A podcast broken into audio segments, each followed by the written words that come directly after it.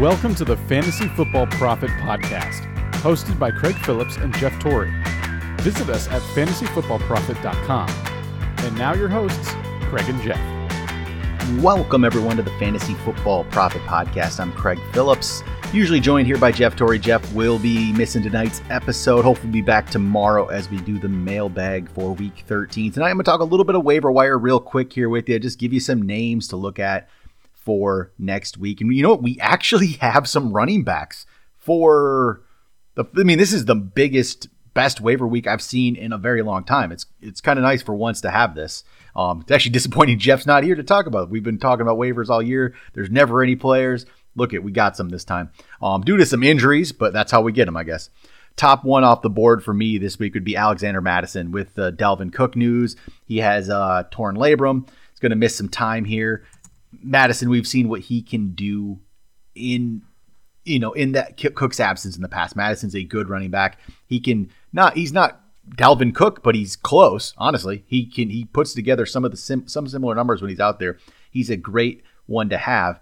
I mean, at this point, if you're going after Mattison, if you need a running back, you spend your number one waiver priority. You spend all your FAAB budget, honestly, at this point. If you're going to get Mattison, if you need to stretch run, I would go big to get Alexander Mattison. Again, that's why we've been telling you as well get this guy all season long.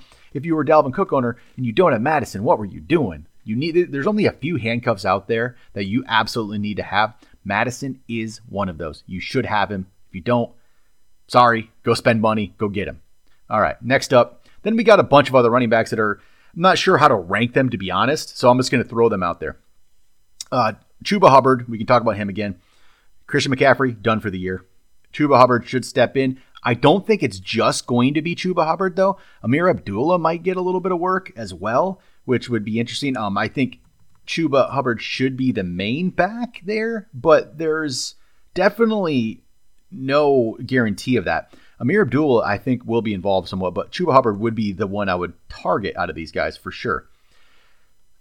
Another one, Boston Scott. Miles Sanders goes down again with another injury, so we get the Boston Scott, maybe Jordan Howard type thing. We don't know, you know, what what it is with Miles Sanders.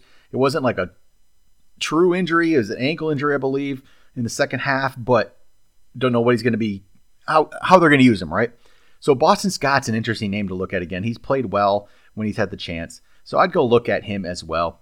Other names, Dontrell Hilliard, D'Onta Foreman, the Tennessee Titans running backs. We know Tennessee's been able to run the ball all year with Derrick Henry, right? But is that just Derrick Henry? Maybe. But Hilliard and Foreman both ran for over 100 yards this past week. I really like Hilliard. Um, he had a lot of catches a couple weeks ago. And Foreman, too, though, he, he looked really good. He did have the fumble, which was disappointing. But again, Mattison, I'd rather have Hubbard, Scott. Prop maybe it's Scott's close.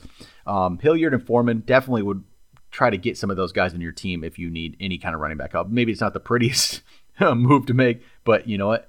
Go after those guys. Other names: Jamaal Williams. If DeAndre Swift were to miss any time with his shoulder injury, which we really don't, as of right now, I don't know the status completely.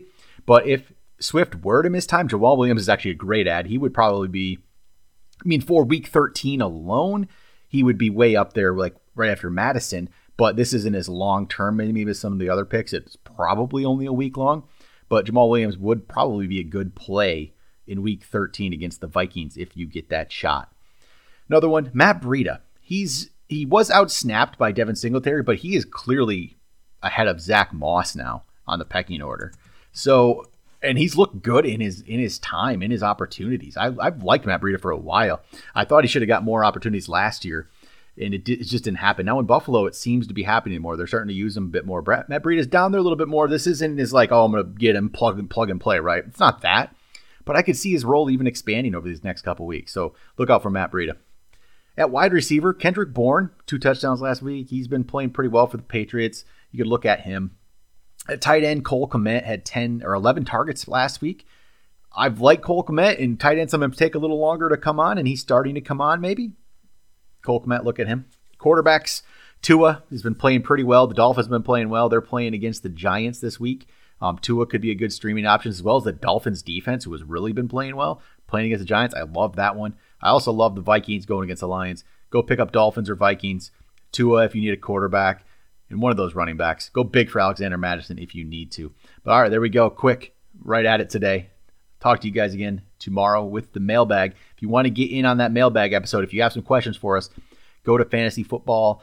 Um, go to instagram.com slash fantasy football profit. Check out our post that'll come out Tuesday afternoon.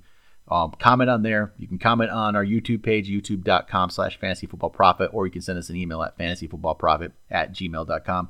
We will get to your questions, all of them. Whatever comes in, love to help you out. If you're out of it, you know, if you have keeper questions for next year, dynasty questions for the next year, don't, you know, just maybe you're not going to make the playoffs this year. Don't worry about that. We'll, we'll talk about 2022 as well.